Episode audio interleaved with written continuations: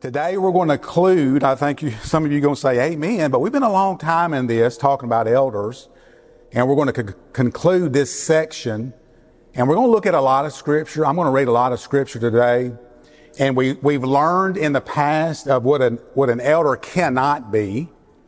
Today we're going to learn what an elder is to be, but also we're also going to learn what an elder is to do. And our verses will be in Titus, but don't turn there yet. Our verses will be Titus 1, 8 and 9. But I want you to turn just for a second to 1 Timothy 3. We're going to read these uh, first seven verses. And we noticed here, and it's just something I've been looking at all weekend.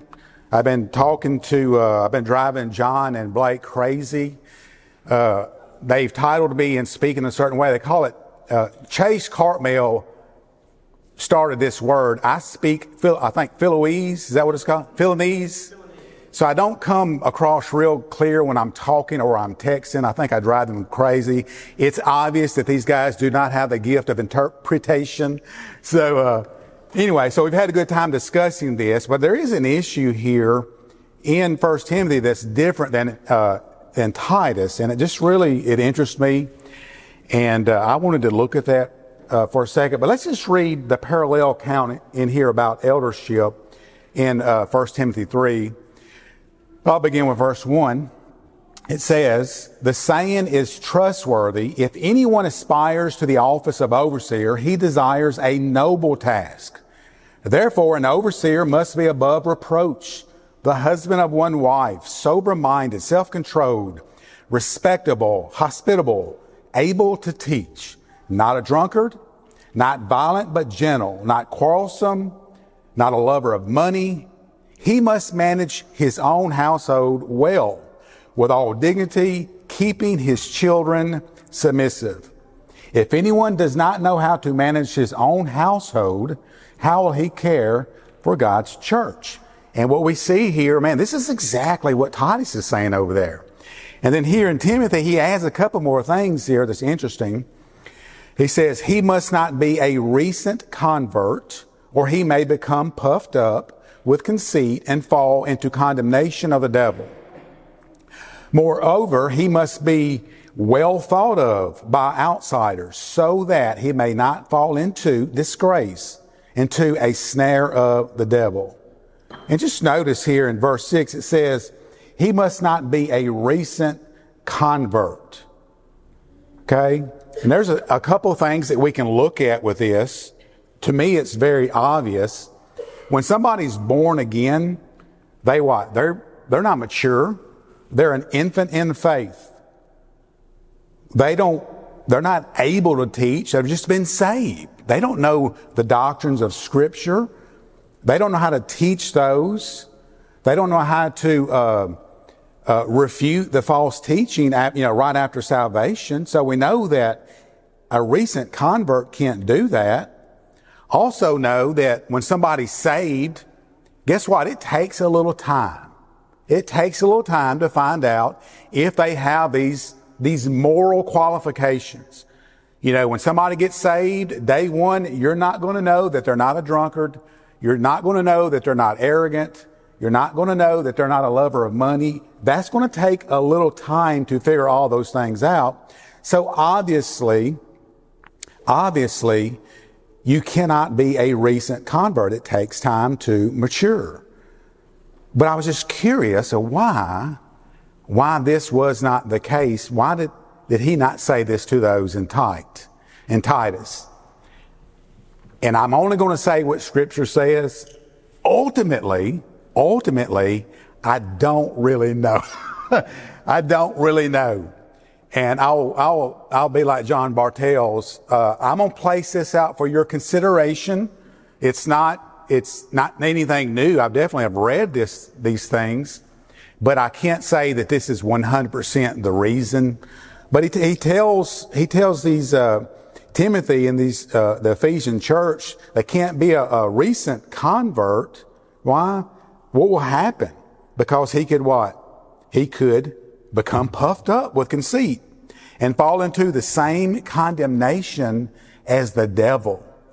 And if you look back at what happened to the devil, devil, he was, he was a, there's different levels of angels, by the way. Uh, Lucifer was a cherubim, along with, we have others mentioned in the Bible also, the cherubim. So he was in the presence of God, but he got very prideful and he wanted to elevate himself to be God or over God. And so we see here in verse 6, he's equating uh, what could happen to this potential elder that he may be prideful. And again, the only thing that I can, this isn't scripture, the only thing that I, that I'm thinking that in the Ephesian church, there, I'm thinking possibly there was a, a different maturity level with this Ephesian church. We do know that Paul was, was there for three years. You know, the disciples walked with uh, Jesus for three years. Uh, Paul studied, was discipled by Christ himself for three years. You can learn a lot in three years. The apostle Paul was in the Ephesian church for three years, so they were exposed to some great teaching. So I would say, I would say that it's very possible that this specific church had a higher level of maturity possibly than those in the churches of Crete. I don't know that for a fact. And if you elevated a man up to, uh, uh, and if you met the qualifications, but it was a fairly new convert, and if you put him in a position with other mature, godly men, I, there is a tendency, again, my opinion, that he could be puffed up. Just give you an example. You know, if Charles Spurgeon was in this church, and all of a sudden I was elevated uh, as an elder right here beside Charles Spurgeon, you know what? I think I was, I think I was something. Me and old Charles. Yeah, it's Charles Spurgeon. Hey, I'm one of him. I'm an elder too. Okay, you got that? Uh, so it's easy to become prideful. Uh, I took, uh, this ain't in my notes. I, I, I should stick to this, but, uh, I photographed a lot of things at the, the Peabody Hotel. Uh, proms and Christmas parties of company. Kelly's been there, and Cindy has too, I'm sure. So you go in there, and uh, you go to the front desk. I'm looking for ballroom C. I'm photographing a prom. Yeah, it's down there, down there to the right. I'm like, okay, I've got my cameras. Sandy, Kelly, bring the cameras and the lights. So, and we go down there. But there was a time at the Peabody Hotel, I did have an appointment to photograph somebody. His name, me and my daddy did, by the way, was Morgan Freeman. Okay, Morgan Freeman. So when I go to the desk now, I ask the lady, here, I am Phil Ramsey. I'm here to photograph Morgan Freeman. right this way, Mr. Ramsey. So I'm walking down the hallway and Morgan Freeman's in that room, you know, and I was kind of puffed up. You know why? Because I'm photographing Morgan Freeman. Don't mess with me. So anyway, back to the notes. You can't, hey, I will say this. For those elders in Crete, same issue. Yes, he said it to those guys in 1 Timothy, but really, it can happen to anybody in any church. So I'm good with that, right? Uh, we, he, he could be puffed up. All right, so let's move on. He also says this, which is interesting, that in verse 7, moreover, he must be thought well of by outsiders. Think about that. Think about that. The, the, the elder, the pastor, the bishop not only does he have to meet these qualifications within the congregation, what everybody thinks about in Covington,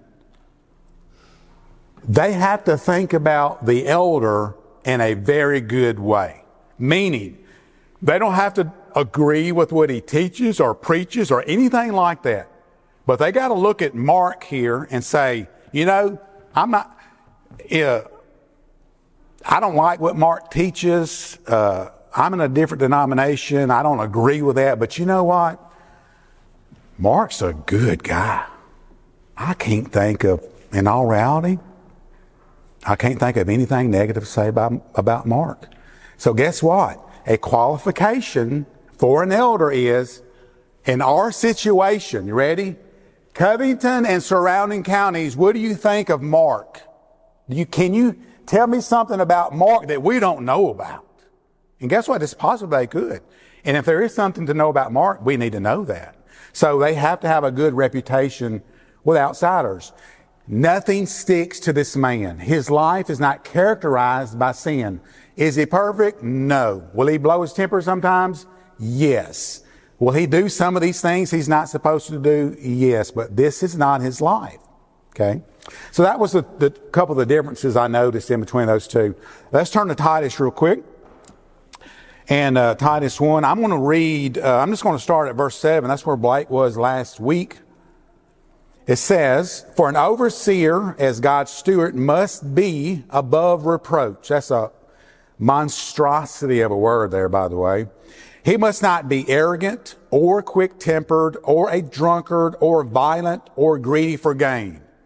But now we're seeing a contrast. He cannot be this, but he's got to be this hospitable, a lover of good, self controlled, upright, holy, and disciplined. He must hold firm to the trustworthy word that's taught so that he may be able to give instruction in sound doctrine and also rebuke those who contradict it. But the first thing it says, it must be hospitable. He must be hospitable. The word actually means to, in a, the simplest sense, means to love strangers. Hebrews 13 says, let brotherly love continue. Do not neglect to show hospitality to strangers, for there, thereby some have entertained angels unaware. Of course, we, scripture speaks of those accounts definitely in the Old Testament. So this word here, hospitality, it doesn't mean that, uh, uh, yes, we should be kind to people we know. That's a given. Family, friends, people we know, yes. But here specifically, it says the command means to do that, what? With strangers. That's people you don't know. Open your home. Open your hearts. And at its core, and looking at it in context of the early church, this would mean o- opening your homes to brothers and sisters who you don't know, who are strangers. In Acts, that's really what that was about. We'll talk about that in a second. But it says, don't neglect, which means this is what is expected. Neglect takes the meaning of don't forget this, don't put this on the back burner, and that's very easily to do. I don't know about y'all, but life is busy. Life is busy. If you have kids, you definitely know that life is busy. Everyday patterns of life, your work, uh, some obligations that you have, quickly, very quickly, what does that do? It fills up, it fills up your schedule. And it's so easy to not do this. But we should. Not on, the elders must, but it's a command to all people. And notice that hospitality, it's not a spiritual gift. When somebody says that word sometimes, they automatically just kind of throw it in those, those spiritual gift categories, but that's, that's not my gift. I don't show hospitality. I wish I had the gift, but I don't. No, it's not a gift. It's actually a command. It's a command. For who? Hey, elders have to do it. They have to exhibit a lifestyle of doing that. But all God's people are commanded to do this. Romans 12, 9. Let love be genuine. Abhor what is evil, hold fast to what is good. Love one another with brotherly affection. Outdo one another in showing honor. Do not be slothful in zeal. Be fervent in spirit. Serve the Lord. Rejoice in hope. Be patient in tribulation. Be constant in prayer. Contribute to the needs of the saints and seek to show hospitality. What does it mean to seek? It means to look for. You don't sit back and wait for it to come to you. It means this is something that you actively do. You are to go and seek to show hospitality. And what's neat, it's not, this is not something new in the New Testament, by the way. Showing hospitality. And it just shows how wonderful and beautiful God's Word is. The consistency of how He operates uh, in Scripture from Genesis to Revelation, and we see God's people in the Old and the New doing these things that we're supposed to do. Leviticus 19, 30, beginning with verse 33 says, When a stranger sojourns with you in your land, You shall not do him wrong. You shall treat the stranger who sojourns with you as the native among you. And you shall love him. Who? The stranger. Well, how do we love him? You love him as yourself. For you were strangers in the land of Egypt. I am Lord your God. So God is telling his people that they too were strangers. And when you get to the land, guess what do you do? Those people that come in, you love them. You treat them the same way that you've been, you've been treated. Deuteronomy 10:18. He executes justice for the fatherless and the widow. He loves the sojourner, giving him food and clothing. Love the sojourner. Therefore, for you were sojourners in the land of Egypt. In Job 31, 29, Job's explaining his righteous deeds. He says this, I have rejoiced at the misfortune of my enemy, or have I rejoiced at the misfortune of my enemy, or become excited when evil found him? No, I have not allowed my mouth to sin by asking for his life in a curse. Have the people of my tent not said, who can, who can find one who has not been satisfied with his, with his meat? The stranger has not spent the night outside. For I have opened my door to this traveler. Job here is exercising hospitality, and that's what God does through his people. We are to show uh, hospitality. They were a, Israel was a stranger in a foreign land, but and you know what? In reality, I love what Ephesians 2 says, and we need to think about this because we too are strangers. Ephesians 2.12. Remember that you were at, at a time separated from Christ, alienated from the commonwealth of Israel, and strangers to the covenants of promise having no hope without God in the world. But now in Christ Jesus, you who, who previously were far away have been brought near by the blood of Christ. What describes our lives as Christians?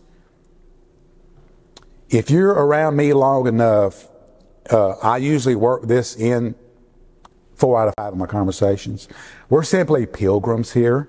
We too are strangers. We too are passing through. We're just like Abraham in a sense. This is not our home. It says in Hebrews uh, 11, 9, by faith, he lived as a stranger in the land of promise, as in a foreign land, living in tents with Isaac and Jacob, fellow heirs of the same promise. For he was looking for a city which has foundations, those whose, whose architect and builder is God. And since when we welcome stranger into our homes, what we're doing, what we're doing is modeling Christ. We're modeling Christ. And just think about that. Think about how we treat our brothers and sisters in Christ, but even over and beyond that, how we treat people that are outside of Christ. Think about what that does to your evangelism, by the way. Blake said, it's been several months ago, you saw somebody uh, I guess you're on the way home. I don't know, but some some lady had a flat tire. Blake did not know that that afternoon he would spend a big part of his day and checking account uh, ministering to this lady on the side of a road. You was there for probably several hours, wasn't you? But anyway, but think about how how in a sense by by getting out of your comfort zone and dealing with people you don't know, showing them love, how that increases increases the uh, your opportunity to evangelize. And, and when we get to Titus three, we're going to be talking more about that. So you got to think about this. This church, uh, the the beginning church in Acts, they didn't have uh, Airbnbs, they didn't have Hilton hotels. We have those type of places on every corner in America. Really, in reality, their uh, situation was a little bit different than ours uh, in the book of Acts, the beginning of the church, if you were traveling from place to place and you didn't know anyone in that area, you had to stay in some very dangerous places. Hotels were bad back in the, in the day. Hotels can be bad today, can't they, Jim?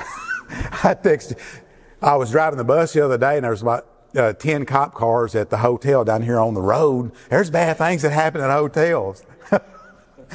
but it's bad now, but back then it was extremely dangerous. And you think about those at the beginning of, of Acts, when he preached the gospel, 3,000 were saved right there on the spot, and that number just got bigger and bigger and bigger. A lot of these guys didn't go back home. You know why? They couldn't. They'd be disowned. If you converted to Christ back then, you trusted Christ, believed and be baptized, your life was over. Your life was over. You could lose your job, your income, your family, your friends. Their lives depended on who? Other believers, other Christians. The elder must not just consider, but he must show hospitality. It's not optional. It's not optional for him. I'm going to tell you something. It is a command for every one of us here. And I don't know if you've noticed this, but the Christians are the most persecuted people on the planet. They are. All these other religions, they get a free pass. But if you say you belong to Christ, guess what? You're targeted. They want to shut you up and shut you out. And when we do that, when we live as Christians in America, what we want to do because of all this anti-Jesus, anti-Christ culture, we just want to say, just forget about it. And what we do, we recluse. We go to work. We get that day over with. What do we do? We get in our car and we zoom home. We hit that garage door open, garage door goes up. We go in and we shut that garage door open and we hope nobody comes to see us. We don't want anything to do with anybody. That's the way it is. That's the exact opposite of how we should be, especially in this, this day and time. So we are to show hospitality first and foremost to our brothers and sisters in Christ. And then that expands to uh, other Christians that we don't know, but also expands to people we don't know, people who are, aren't in Christ. And you do have to have a brain. You do have to exercise wisdom. You know, I've had two girls in the home uh, for a long time. I'm probably not going to bring a 21 year old guy into my home. Uh, under, I don't care what his situation is. I'll take care of him, but probably not going to bring him in my home, but I would take care of him. So you want to exercise wisdom in that. But it, but it could be where, well, do you do it to homeless people? Do you, do you bring them in your home? Well, you could. I mean, you really could. You got to think about that. You know, you got to think about that. Galatians 6 9 says, uh, Let's not become discouraged in doing good, for in due time we will reap. For in due time we will reap if we do not become weary. So then, while we have opportunity, grace, let's do good to all people, right? And especially those in the household of faith. So you got to get out of your comfort zone. You have to get out of your comfort zone. It's not easy. The elder must do this. And every Christian is commanded to also. That brings me to a scripture here. This is probably one of the most twisted scriptures that I hear that's taken out of context. It's going to take me a second to read it. But, but it does prove the point uh, of what I'm talking about here. It's in Matthew 25, 31 and this is uh, this is I believe at the yeah at the end of time here. This is but when the Son of Man comes in His glory and all the angels with Him, then He will say, sit on His glorious throne, and all the nations will be gathered before Him, and He will separate them from one another, as a shepherd separates the sheep from the goats, and He will put the sheep on His right and the goats on His left. Then the King will say to those on His right. Come, you are blessed by my Father. Inherit the kingdom, which has been prepared for you, for, prepared for you from the foundations of the world. For I was hungry and you gave me something to eat. I was thirsty and you gave me something to drink. I was a stranger and you invited me in. Naked and you clothed me. I was sick and you visited me. I was in prison and you came to me. Then the righteous will answer to him saying, Lord, when did we see you hungry and feed you and or thirsty and, and give you something to drink? And when did we see you a stranger and, and invite you in or naked and clothe you?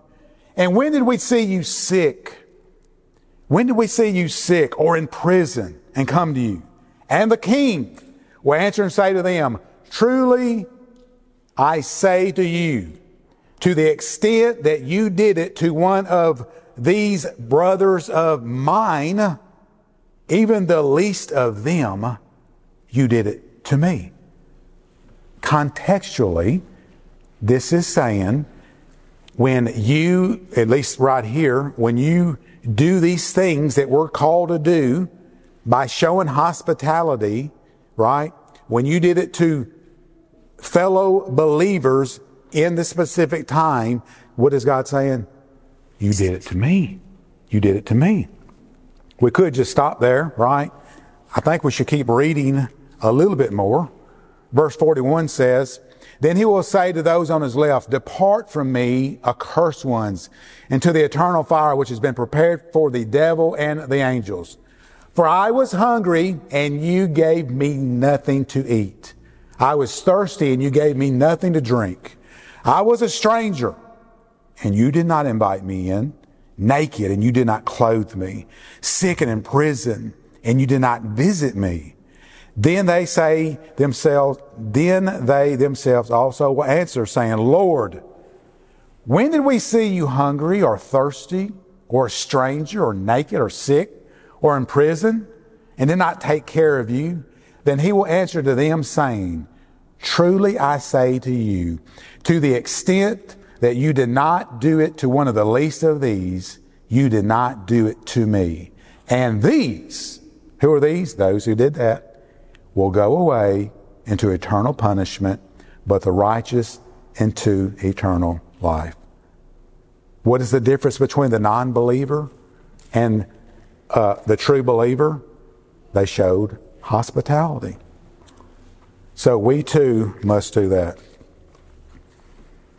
Uh, I won't read it, but in Acts, uh, you can jot it down. Acts 16, 16 Acts 16, uh, when it's talking about Paul and Lydia, uh, God is, is uh, I mean, Paul is teaching.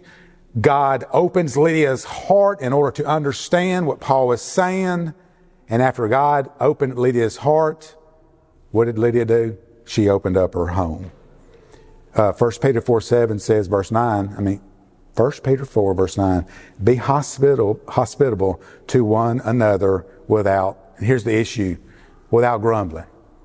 Without grumbling. So the next one, is uh, loving what is good. Loving what is good. It doesn't, mean, doesn't need much explanation. It means what it says. This, this man is to love what is good. And you can tell a lot about looking at a, a man's life and observing what he surrounds, him, uh, surrounds himself with. Is he the kind of man who is involved with things that are good? Think about this. We're looking for elders, right? These are qualifications of elders. What are his friends like? Who are his friends? Who does he associate with? What does he do in his leisure time? What does he pile around him in the world? What's precious to this man? What's important to this man? Is it good? Is it good as you, as you observe his life? Is his life defined by that? Uh, uh Philippians 4 8 says, Find, this is big verse, big verse here for all of us. Finally, brothers, whatever is true, whatever is honorable, whatever is just, whatever is pure, okay? True, honorable, just, whatever is pure, what is lovely, whatever is commendable, if there is any excellence, if there is anything worthy of praise, think about these things. What you have learned and received and heard and seen in me, practice these things and the God of peace will be with you. And I like what Voddie Baucham says, if you can't say amen, say ouch, because that definitely, as I was studying the scripture, and I was telling John today, uh, I don't know if you were convicted when I was talking. I know I was convicted, but uh, you think about it. Think about it. Is this man love good people? Does this man love good things? Does that define his, define his life?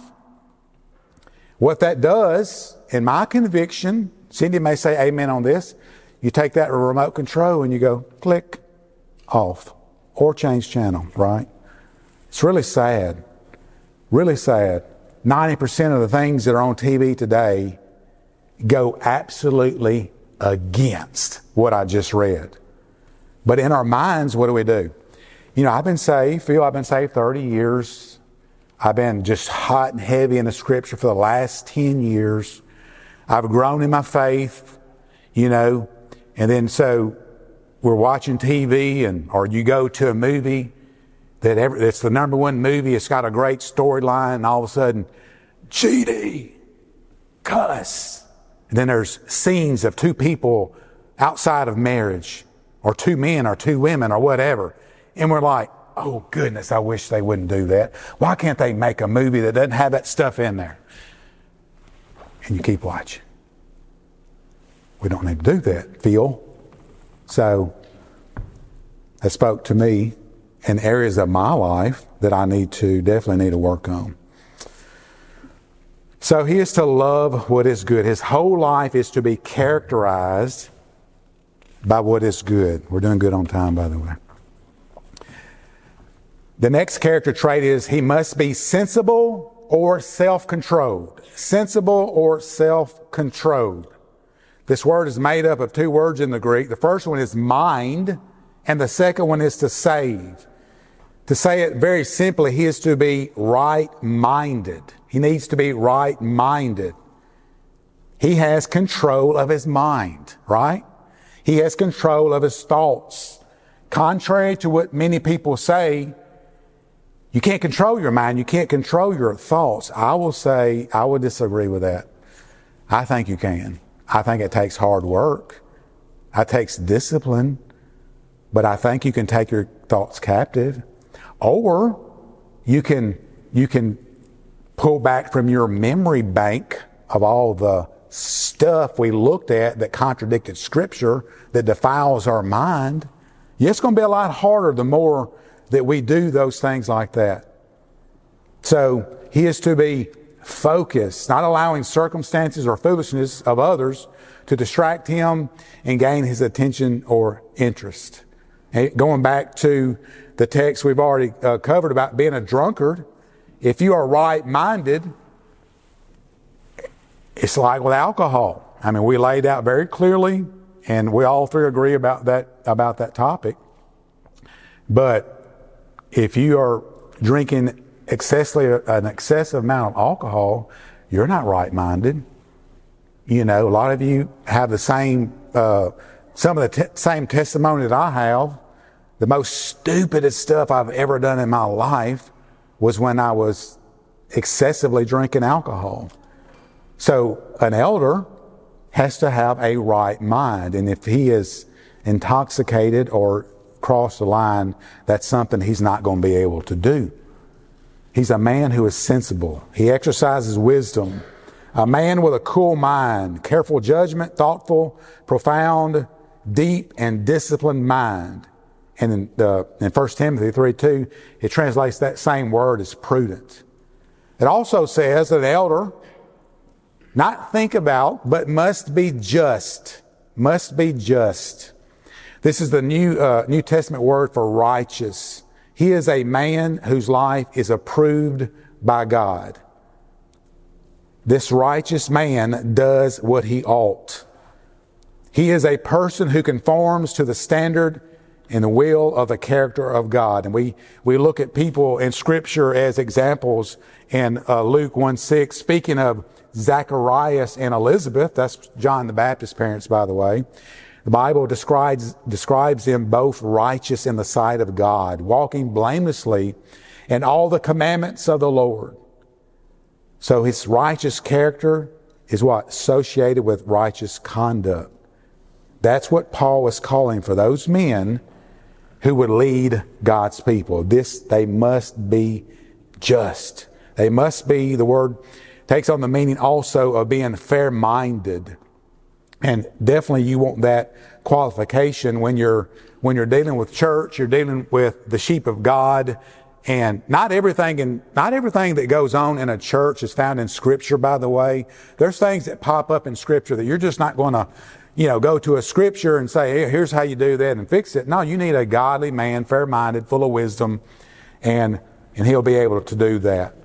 First, First John 1 9 says, speaking of the same word, we'll see, if we confess our sins, He is faithful and just, the word is righteous, just to forgive us our sins and to cleanse us from all unrighteousness. So this man reflects the character of God.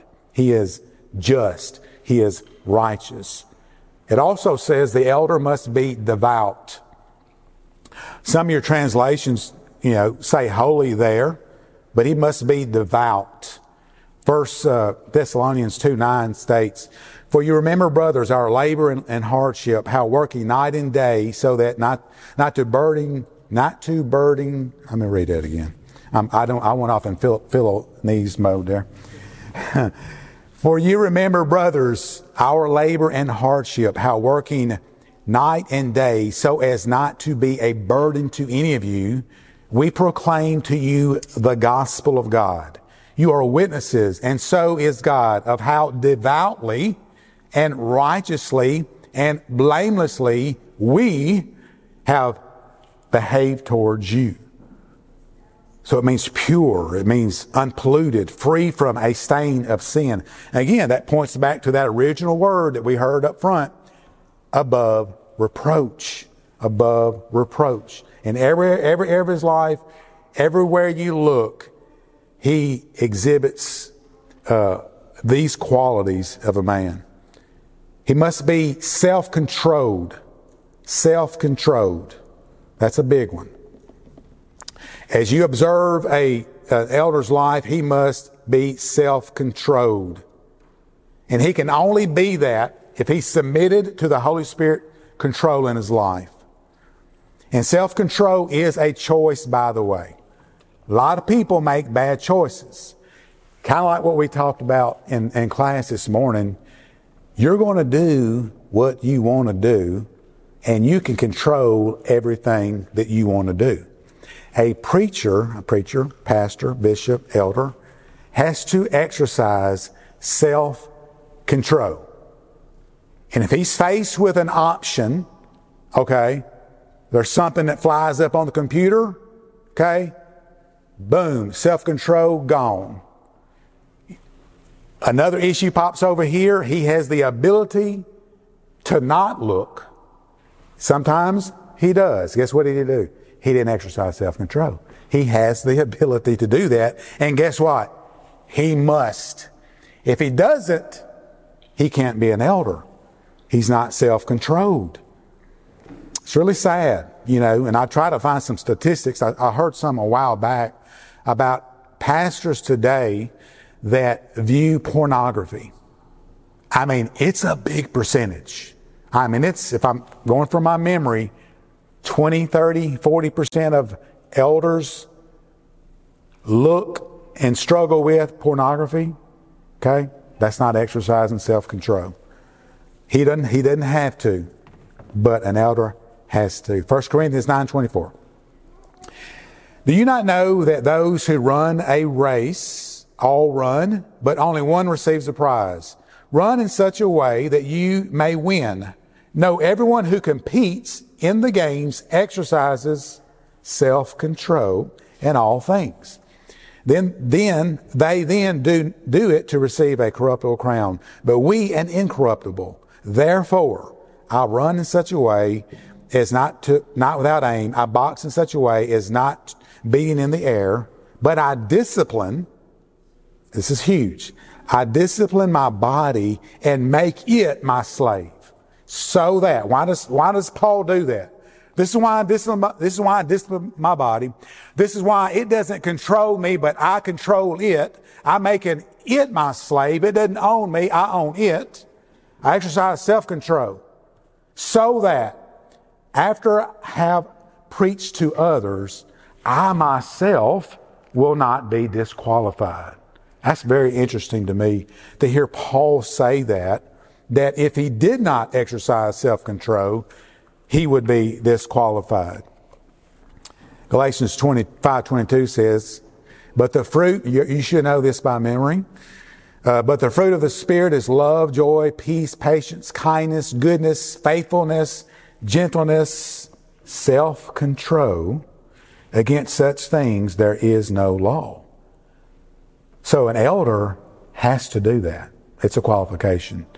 If you're in Christ, you have the gift, okay, of self-control. And you can, you can exercise it or sometimes you don't. But it can be rough. It can be a battle. Paul was fully aware. Even the one writing this fully aware that it's definitely a struggle. Self-control, that's big. he would find himself also, if he did not do that, and you think about it, he's a man. He, he went through everything that men go through, but he mastered his flesh. We're not talking about perfection, by the way. There's no perfect man. There's nobody going to nail 100% uh, consistently without wavering these qualifications. It's not going to happen. But his overall pattern, his overall arching theme of looking at his life, on the outside, and I'm going to say on the inside, is he meets and fulfills these, these qualifications. It does take work, but he has to do it. He must exercise discipline and self-control. And that's kind of, uh, that's the qualifications. And what we see here in verse 9, as we get to that, I'll read it real quick. We're moving to some doctrinal issues here. Everything else has been moral the character of a man. Who is he? Who is he? Here, we're going to see something else. Holding fast the faithful word, which, which is in accordance with the teaching, so that he will be able to both exhort and sound doctrine and reprove those who contradict. He can reprove those who contradict. And we haven't addressed it much. We, have mentioned it uh, a couple of times, but but deacons also all these all these things we've talked about uh, as far as moral qualifications, they are exactly the same as a deacon. Now that really blows my mind because not long after I got saved, I was very I was very busybody. I was quickly put in a row of a deacon. Okay, definitely was not qualified. You know, based on what I'm looking at here. But the only difference between a deacon and an elder, a deacon has no authority. Unfortunately, in most Baptist churches, deacons pretty much run the church. The pastors or elders submit to or have to answer to them. That's totally avoided what the scripture says. If you're doing that, please stop and repent, okay? They have no authority.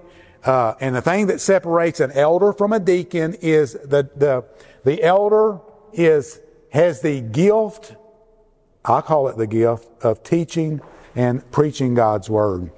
He has to be able to do that.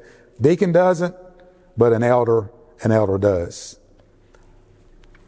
And you can look at Blake. I think Blake talked about that a while back. You can read. I think the beginnings of what a, a, a deacon does uh, in Acts six, and, and what they do basically is, is help with the elders to, to administer things that need to happen within the, within the congregation. And what that does is free, free the elder to do things that he's, he's called to do, which is to feed, lead, guide the sheep, and, uh, and to pray.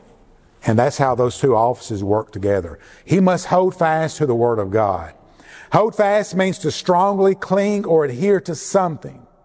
He must hold fast to Scripture and Scripture alone. Not philosophy, not tradition, not the culture. The elder pastor is to cling to God's Word. Cling to God's Word. They have to be faithful to it. They have to respect it. They have to believe it. And they have to obey it. 1 Timothy 4 6, in pointing out these things to the brothers, you will be a good servant of Christ Jesus, being nourished on the words of faith and of sound doctrine which you have been following. An elder must hold to the word. He must submit himself to the word, applying it in his own life, the very truths of this word. And I tell you what, it's an absolute tragedy for a elder or pastor to, to stand behind the pulpit in front of God's sheep and neglect the word. His primary job is to open this word, to preach this word, to explain this word, and to show the sheep how to apply this word. That's what an elder does. And one of my favorite verses that, that uh, we read it a few weeks ago, but I love it. Ezra 7:10. For Ezra had set his heart to study the law of God, of Yahweh. Did he just leave it there? Did he just leave it there and study it and get puffed up with knowledge and go around and tell everybody what to do and what to, no, he didn't do that. He studied the law of Yahweh. And then what did he do? He practiced it. After he studied it, after he lived it out, what did he do next? He taught it. He taught his statute and judgment to Israel. He holds fast to the word. He's disciplined. Like John said, I find it real hard. I'm just going to shoot you straight.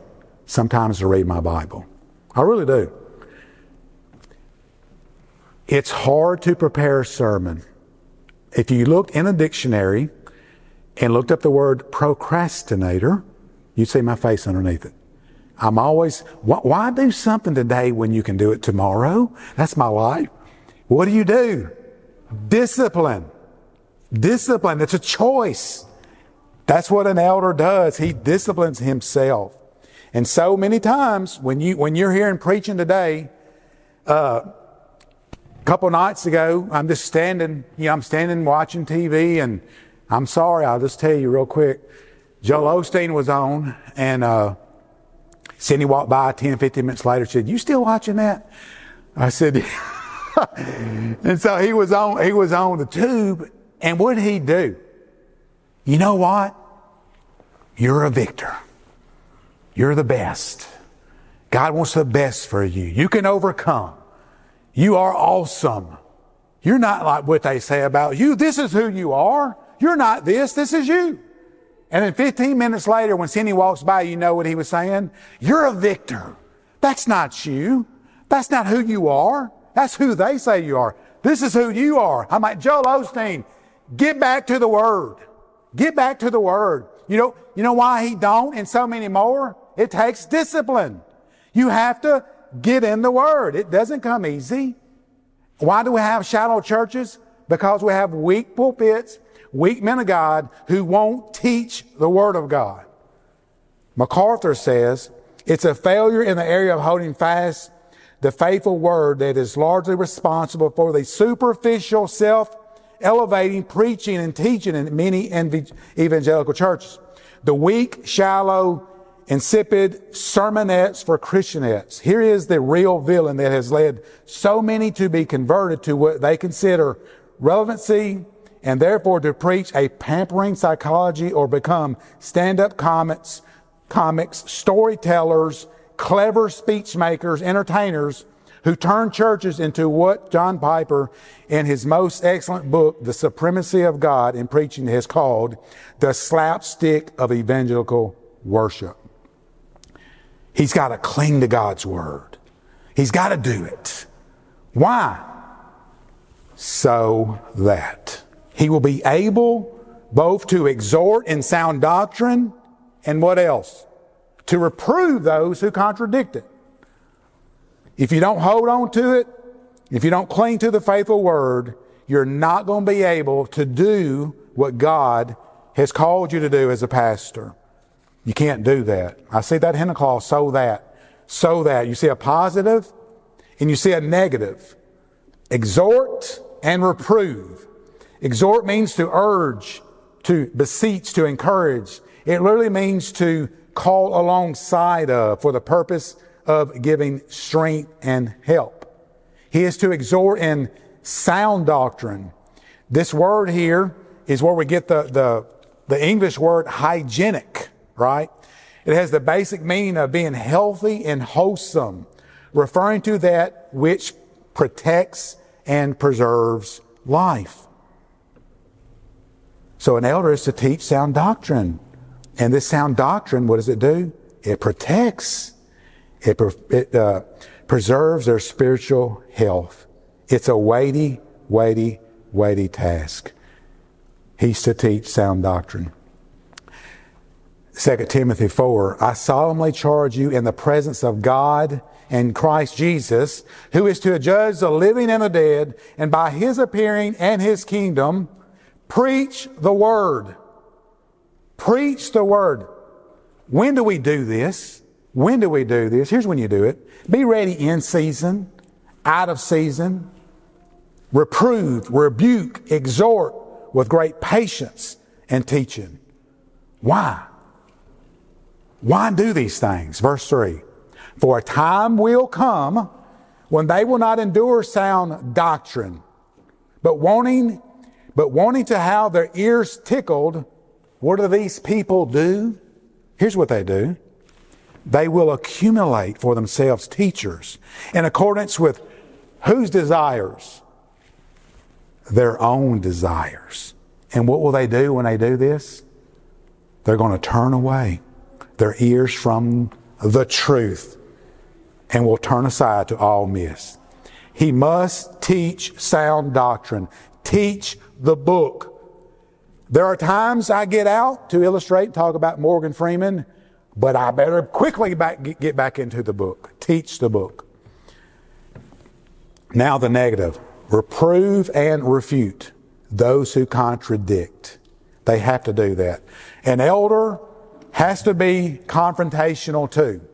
Nobody, I don't know, some of you like, like maybe to be confrontational. But an elder really has to sometimes address issues that's a lot easier not to address. He has to be willing to deal with things that go on within, within a church. I was talking to, uh, uh, a friend of mine, it's been several years ago, he was, he was uh, meeting with a, a preacher of another church somewhere off, and he asked me, my friend did, who had a meeting with this preacher, pretty big church, by the way. He said, uh, Phil, do you want to come and sit in while I talk with this preacher? I said, Yeah, if you want me to, I'll be glad to. And so I was sitting in on the conversation. They were talking. It was really about ministry and things like that. And the preacher said something. He said there was something going on in his church and it had been going on. I think it probably was going on before he got there but it was not biblical. Matter of fact, it crossed the line. And I said, well, what are you, what are you doing about that? Steward? You know, I didn't, I, am just, I, I, did ask him, what, what are you doing about that? I wasn't that harsh, but we have learned Shepherds are God's stewards. They don't make the rules, they just enforce them. It's the elder's job to enforce and steward God's instructions. I said, So what, what are you doing about that? He said, Man, I'm just preaching. I'm just teaching the word. And hopefully one day they'll listen and step down. You can't do, you can't do that. So sometimes you have to be, you have to be confrontational and, uh, and deal with things in the church. Reprove means to ref, Reprove or refute means to speak against. Speak against. Against. In the churches at Crete, there were some speaking against sound doctrine. We'll find out beginning next week about that. We don't ignore that. We don't ignore that. The Bible says, in, in what we're going to uh, read, what's got to happen to those guys who are doing some pretty bad things? They must be silenced. So, when the Word of God is contradicted, the elder must be able, he must have enough wisdom in Scripture to refute the error. And you got to know the Word. You got to know the Word to be able to do that. You got to be careful uh, when you do that. I, I think most Christians really, I would say, really want to know the truth. Uh, but sometimes, you know, you'll find in congregations that somebody may say something over here that's wrong. And you know it's wrong. And I've been there, I've done that, and I struggle with this, by the way. It's common saying you hear say every so often, if all you see is nails, what do you want to do? You want to hammer them. That's not right. That's not right. That's, no, you don't do that. You uh, deal with it, but you don't crush people who Because I'm just so thankful that I wasn't crushed in my life when I was off. You know? Even studying with these two guys here over these last several months, I've had to, I've thought a certain way, and I'm like, you know what? I think, I'm glad they didn't slap me upside the head when I said that. I think, I think they're right. And so I moved, right? You want to handle it the right way. Uh, he has to do that. There's, there's a right way and a wrong way. And I'm about to close. Um, I was talking to a lady, it's been several years ago, speaking of other Christians and sometimes uh, getting things wrong. I was talking to her. Real nice lady. Uh, I would say she's a Christian. I don't know her heart. I would say that. And she was, she was talking about somebody, a, a guy that we both knew, and she really was talking in a negative way.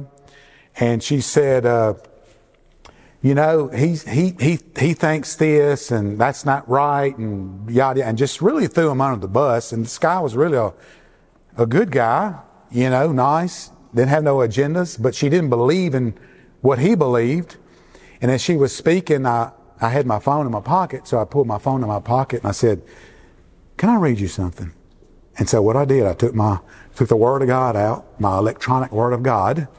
I looked down, I began to read Scripture, and I began to explain Scripture. I just read it, and I explained it, and I looked up at her face. It looked like she swallowed a goldfish. She says, Oh my, oh my. And my only conclusion was that she thought a certain way, but she never had anyone explain to her what the scripture actually says. Now, what did, what did she change her mind about what she thought? I don't know. But I know I was, I know I gave her the word. I know I was as humble and, and tried to teach in a, a very understanding way. We know that Hebrews says the word will not return void. Cuts in, cuts out.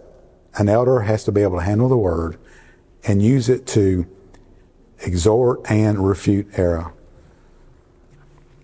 Ephesians 4:11. And he gave, he gave, uh, and he gave the apostles, the prophets, the evangelists, the shepherds, the teachers to equip. This is why he gives these, by the way, to equip the saints for the work of the ministry, for the building up of the body of Christ, until we attain the unity of the faith and the knowledge of the Son of God to mature manhood, to the measure of the statute of the fullness of Christ. That's what we want to do here. So that we may no longer be children tossed to and fro by the waves carried out by every wind of doctrine, by human cunning and craftiness in deceitful schemes. Rather, this is how we do it. This is how we do it. Speaking the truth in love. We're to grow up in every way into Him who is the head, into Christ, from whom the whole body's joined and held together by every joint with which it has been equipped. When each part is working properly, makes the body grow so it builds up itself in love. That's how we do it. An elder is to know the scripture, he is to be devoted to Scripture. He is to teach the Scripture, uh, practice the Scripture, refute those who contradict the Scripture, and, and in a way, and do it in love. I want to read this last Scripture and we'll close in prayer. And we'll go get something to eat. I'm sure that y'all got a big dinner plan. This is 2 Timothy uh, 2, verse 22.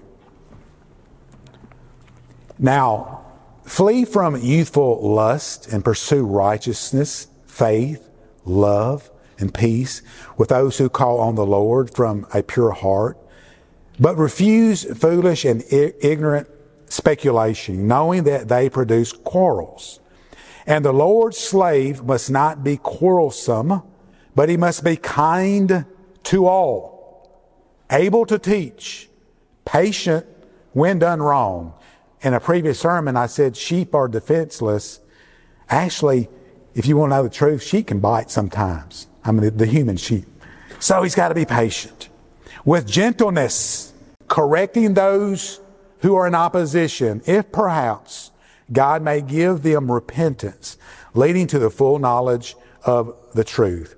and they may come to their senses and escape from the snare of the devil, having been held captive by him to do his will. Talked about that this morning also.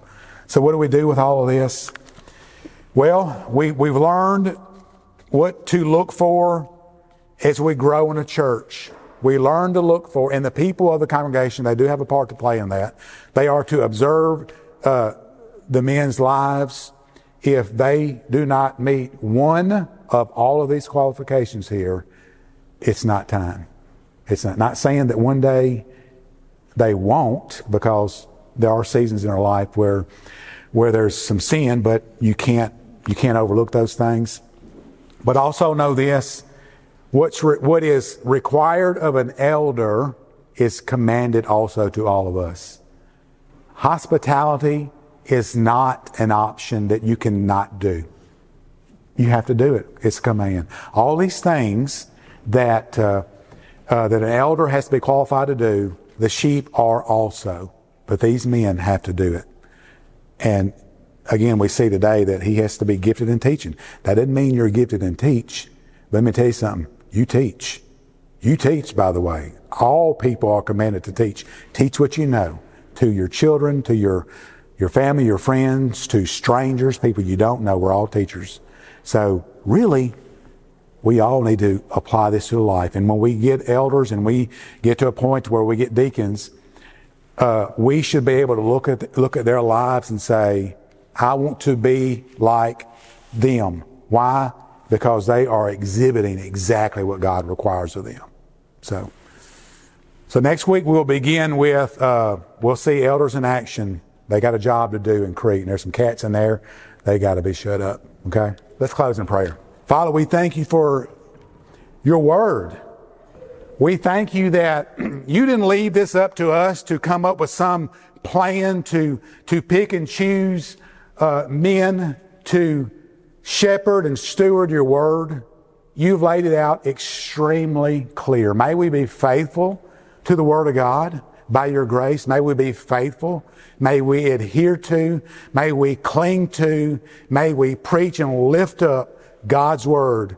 May we, may we study it May we practice and live it. And how sadly would it be if we took in all of what we learned today in our small group and our, and our lesson today and hold that to ourselves? No. May we teach that to others also, set, so that they may do the same. Again, we thank you uh, for your word and we thank you uh, for what you've done today through it. It's in Jesus' name I pray. Amen.